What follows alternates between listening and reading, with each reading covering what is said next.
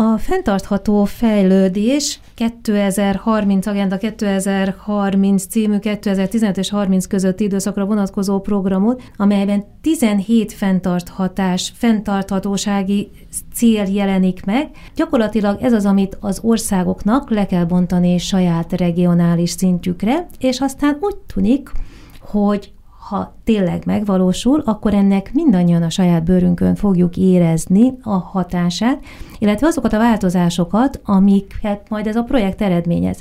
De hogy pontosan mi ez a fenntartható fejlődés, hova kéne 30-ra eljutunk, és mik a fenntartható városok, erről fog most beszélgetni Bartuszek Lilla jogásszal, aki létrehozta a Fenntartható Városok projektet, ami egy podcastként indult, azóta már jóval messzebb tartunk, de hogy kezdjük az elején, nézzük csak meg, hogy hova kéne eljutnunk 2030-ig. Szeretettel köszöntelek újra itt a stúdióban. Szia, köszönöm szépen a meghívást, és köszöntöm a hallgatókat is.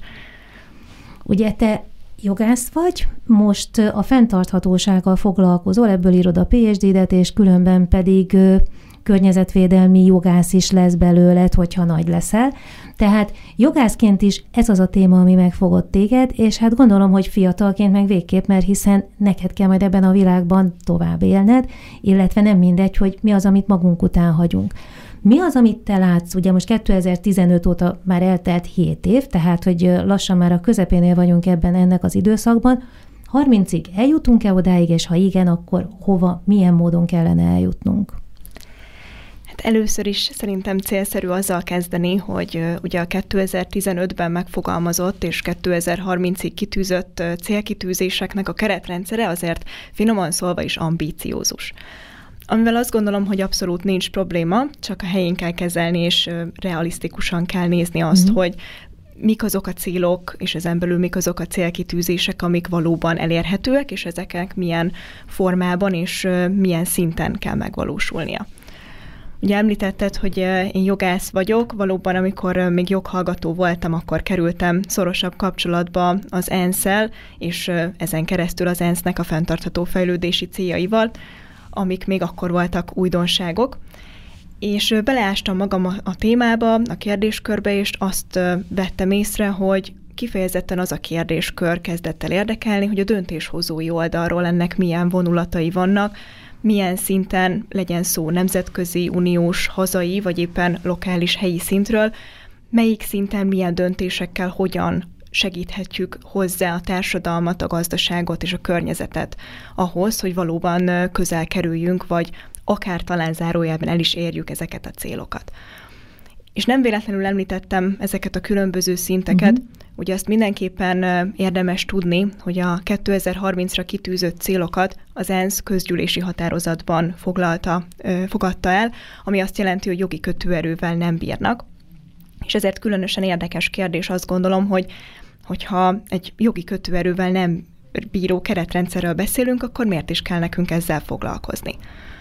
És itt jön a csavar a történetben, hogy attól még, hogy valami nem bír jogi kötőerővel, a mindennapjainkra igenis kihatással lehet, hiszen szépen lassan, ahogy haladunk a, a különböző szintekre, eljutunk az uniós szintre, ahol azt látjuk, hogy 2019 óta a most már kevésbé új, de fogalmazunk úgy, hogy, a, hogy az új bizottságnak a, a napi rendjén is már sokkal erőteljesebben megjelentek ezek a célok.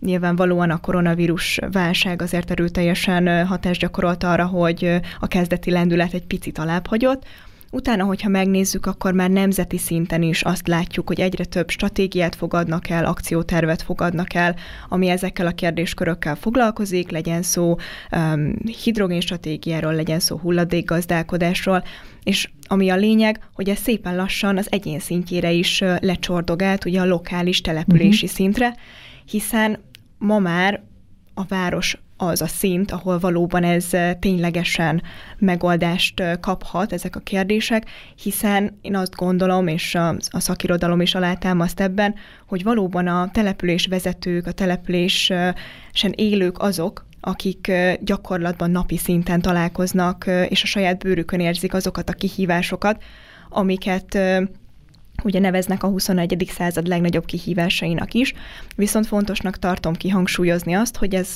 korán sem csak a környezetvédelemről szól. ugye kérdezted, hogy mitől élhető egy város, vagy mi az, hogy fenntartható uh-huh. város. Itt Először is arra szeretnék rávilágítani, hogy már ezért a fenntarthatóság, mint szó is egy picit túlhasznált, vagy picit elcsépelté kezd válni, és én sokkal jobban szeretem például az élhető város kifejezést, hiszen az a kérdés a nap végén, hogy mitől érzik magukat jól a városlakók, a település lakói.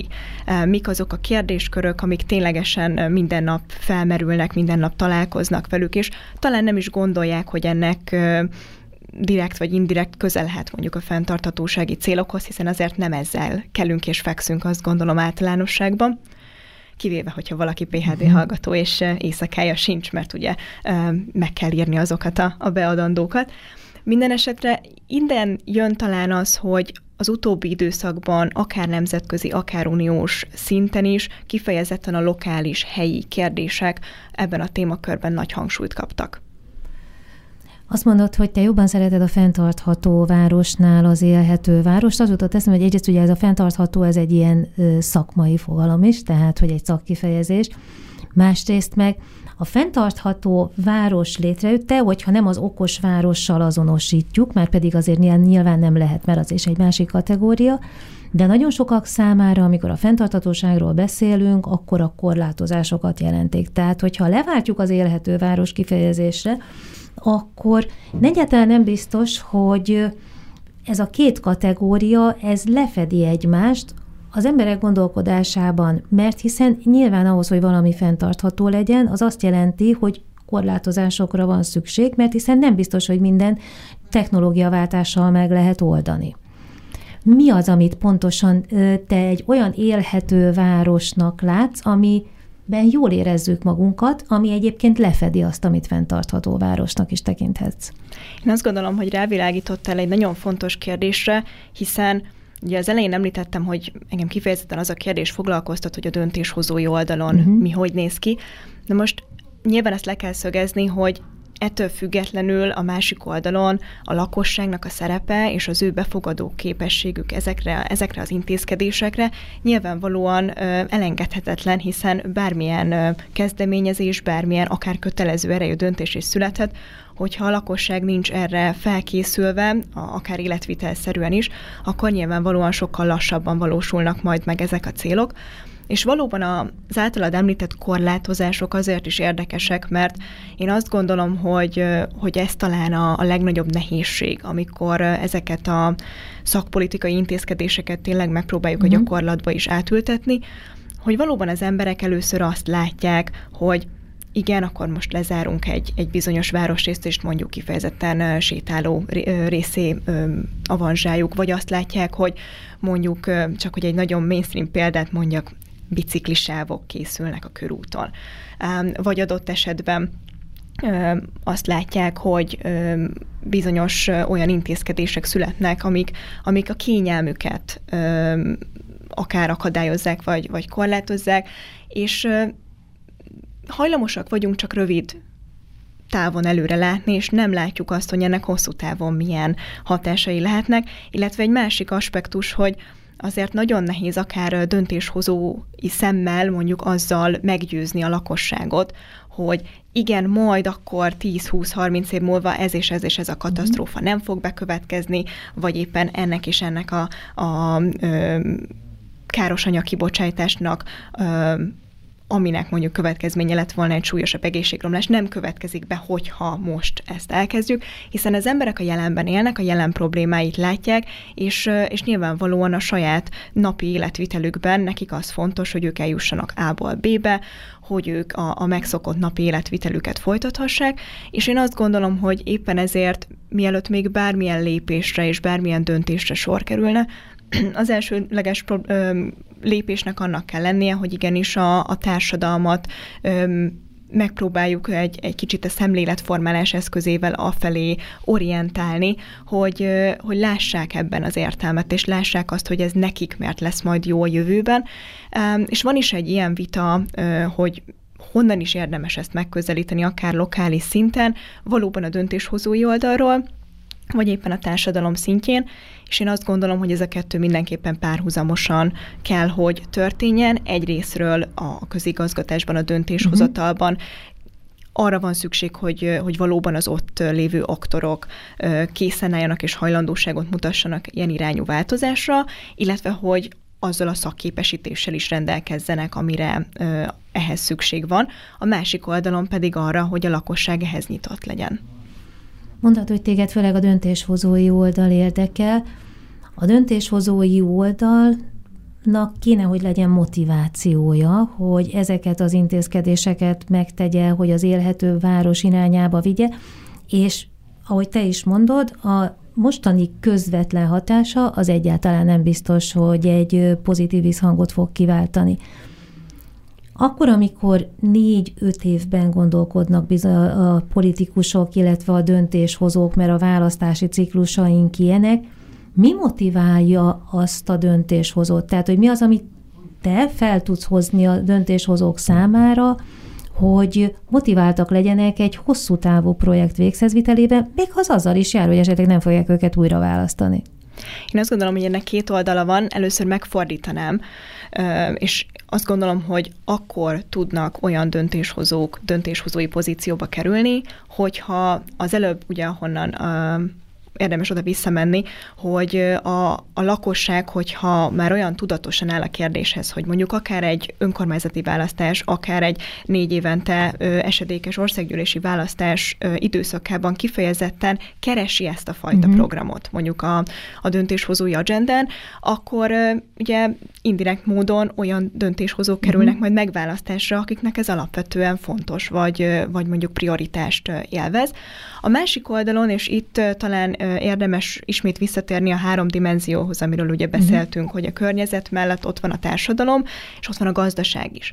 És én azt gondolom, hogy akkor éri meg döntéshozói szinten, és talán ez éppen lokálisan, éppen helyi szinten látszik a, a legnyilvánvalóban, akkor éri meg ilyen jellegű stratégiákba fektetni, ilyen jellegű akcióterveket valóban meg is valósítani, hogyha az a fajta gazdasági keretrendszer is kiépülhet e köré, uh-huh. ami, ami azt eredményezi, hogy mondjuk egy adott városnak a működése már középtávon is, de nyilván itt is azért a hosszú táv játszik nagyobb szerepet, egy, egyfajta, nem is az, hogy önfenntartó, de, de hogy talán így jobban szemléltethető, tehát hogy önmagában minden dimenzióban, hogyha behozzuk a fenntarthatóságnak a, uh-huh. a szemléletét, akkor, akkor a, a fenntarthatóság másik értelmében is ö, értelmet nyer a történet, tehát valóban akár pénzügyileg, gazdaságilag is megéri az adott városnak, az adott település vezetésnek az, hogy ilyen jellegű programokba fektessen.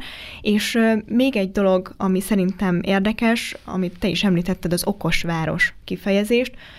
Valóban az okos város, ugye angolul smart city kifejezés hallatán egy ilyen szenzorokkal telitűzdelt, uh-huh. és majd, hogy nem a robotok jönnek, és majd mindent megcsinálnak uh-huh. helyettünk, életérzés az, amit kivált ez. Azt gondolom, hogy jelenleg a városlakókból, amit azért tartok problémának, mert ugye amit nem ismerünk, attól általában félünk. Ami, ami új, ami technológiailag fejlettebb, az főleg mondjuk az idősödő társadalom számára um, idegen vagy, vagy um, furcsa lehet. És éppen ezért hiszen pontosan a, az ember, a, a humán erőforrás az, ami egy ilyen átalakulásnak a mhm. legfontosabb eszköze lehet. Én azt gondolom, hogy fontos kiemelni, hogy az okos város akkor fog működni, hogyha ott időzőjelben okos emberek vannak, okos alatt értve azt, hogy nyitottak ezekre a változásokra, viszont nem szabad túl misztifikálnunk a magában az átalakulás folyamatában ezt a fajta digitalizációs irányt. Amikor létrehoztad ezt a fenntartható város projektet, akkor a célod egy podcast létrehozása volt, hogyha jól tudom, és én, amit végignéztem podcastokat, azt látom, hogy egy ilyen beszélgetős podcast, ami azt jelenti, hogy mindig két vendéged van ezekben a podcastokban, tehát szemben álló vélemények, hasonló vélemények szerepelnek. Nekem egyébként így az egyik kedvencem a Dr. Sneller Domokos Budapest és a fővárosi agglomeráció fejlesztésért felelős helyettes államtitkár és Balogh Samu várostervező Karácsony Gergely főpolgármester kabinet főnöke volt, mert ott nagyon-nagyon élesen mentek egymással szemben a vélemények, viszont nagyon kevés olyan platform van, ahol nem vita jelleggel, látszott, hogy ez a két ember nem először ül egy asztalnál, és nem mindig kamera előtt, de nagyon ezek a nézetek élesen szembe kerültek, mégis egy beszélgetős platform volt. Tehát lehetőség volt arra, hogy egyszerre többféle nézetet megismerjünk. Ez volt a célod, amikor létrehoztad? Abszolút, igen. Ugye én azt tapasztaltam, hogy ahogy te is mondod, nagyon kevés az a platform, ahol valóban szakmai alapon folyik ebben a témában is párbeszéd. Én azt gondolom, hogy ezt nem szabad negatívan látnunk, tehát nyilvánvalóan a, a döntéshozói szférában, a, a politikában, hogyha úgy tetszik, akkor annak van egy dinamikája, amit, amit ismerni kell, látni kell, és nem szabad meglepődni azon, hogyha bizonyos szakmai kérdések időnként egy picit más irányt vesznek. És éppen ezért gondoltam azt, hogy egy ilyen ö, civil kezdeményezés talán ö, utat engedhet ö, ezeknek a kicsit közvetlenebb megnyilatkozásoknak, és éppen úgy is építettük fel a magát a podcastet, hogy egyrésztről a tematikát, illetően a nagy egészből, tehát a nemzetközi szintől, a hazai általános fenntarthatósági szakpolitikákból kiindulva Budapesten, majd az országgyűlésen keresztül eljutottunk azokhoz, és itt tartunk most, hiszen hétfőn az ötödik epizód várja majd a, a kedves hallgatókat, eljutottunk azokhoz a tematikus uh-huh. kérdéskörökhöz, ahogy én is említettem a, az adás elején, amelyek tényleg napi szinten foglalkoztatják mondjuk a települési döntéshozókat, legyen szó vízgazdálkodásról, hulladékgazdálkodásról, helyi infrastruktúráról, közlekedésről, vagy éppen a, a helyi lakosságnak mondjuk a bevonásáról, és azáltal pedig, hogy az esetek többségében két ellentétes véleményt képviselő félt sikerült asztalhoz ültetni, én azt gondolom, hogy ez egyrészt mind a két véleményt képviselő oldalnak a, a, a támogatóit talán egy kicsit közelebb hozzá ahhoz, hogy az adott kérdést szakmailag is megvizsgálják, Másrésztről pedig én azt gondolom, hogy, hogy azzal, hogy egyfajta unikális platformot teremtünk, rávilágítunk arra, hogy, hogy vannak olyan kérdések, és én ezt szentő hiszem, hogy a fenntarthatóság éppen egy ilyen kérdés, ami igenis akár nem csak hogy politikai oldalakon, hanem adott esetben kormányokon átívelő kérdéskör lehet, és egy olyan holisztikus megközelítés szükséges, ami, amit csak úgy lehet elérni, hogyha adott esetben bizonyos nézett különbségeket azért félreteszünk.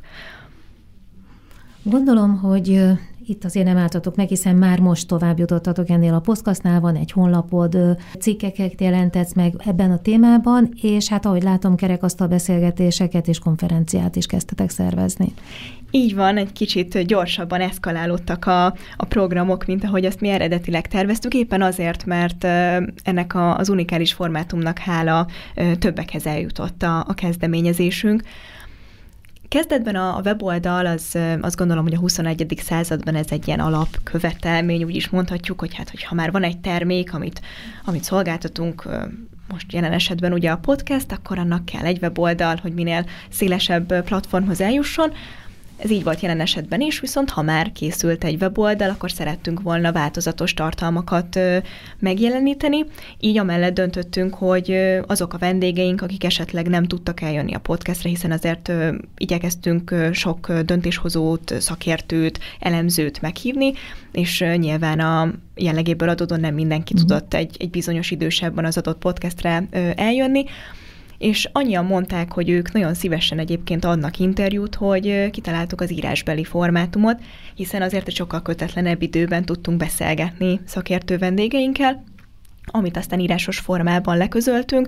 Ez folyamatban van, mindig szerdai napokon találkozhatnak a, a kedves hallgatók ezekkel az interjúkkal, és emellett pedig miközben azt láttuk, hogy, hogy azért nagyon sok esetben mélyebb tudást az, ami, ami talán érdekes lehet a hallgatóknak, vagy, vagy ugye, mivel YouTube-on is megjelenik a, a tartalmunk adott esetben a nézőknek is, ezért a weboldalunkon megjelenítünk tanulmányokat is, rövidebb írásokat is, és ahogy te is mondtad, most az új újdonság, amivel készülünk, az egy kerekasztal beszélgetés lesz jövő csütörtökön, március 10-én 6 órától, amit élőben fogunk közvetíteni a közösségi média felületeinken, ahol pedig kifejezetten azt a kérdést vizsgáljuk, hogy melyek azok a kérdések, főleg lokálisan, helyi szinten, uh-huh. amik nem kerülnek mondjuk újságok címlapjára, de ugyanolyan fontosak kifejezetten a, a fenntarthatóság vagy, a, vagy az élhető városok uh-huh. szempontjából,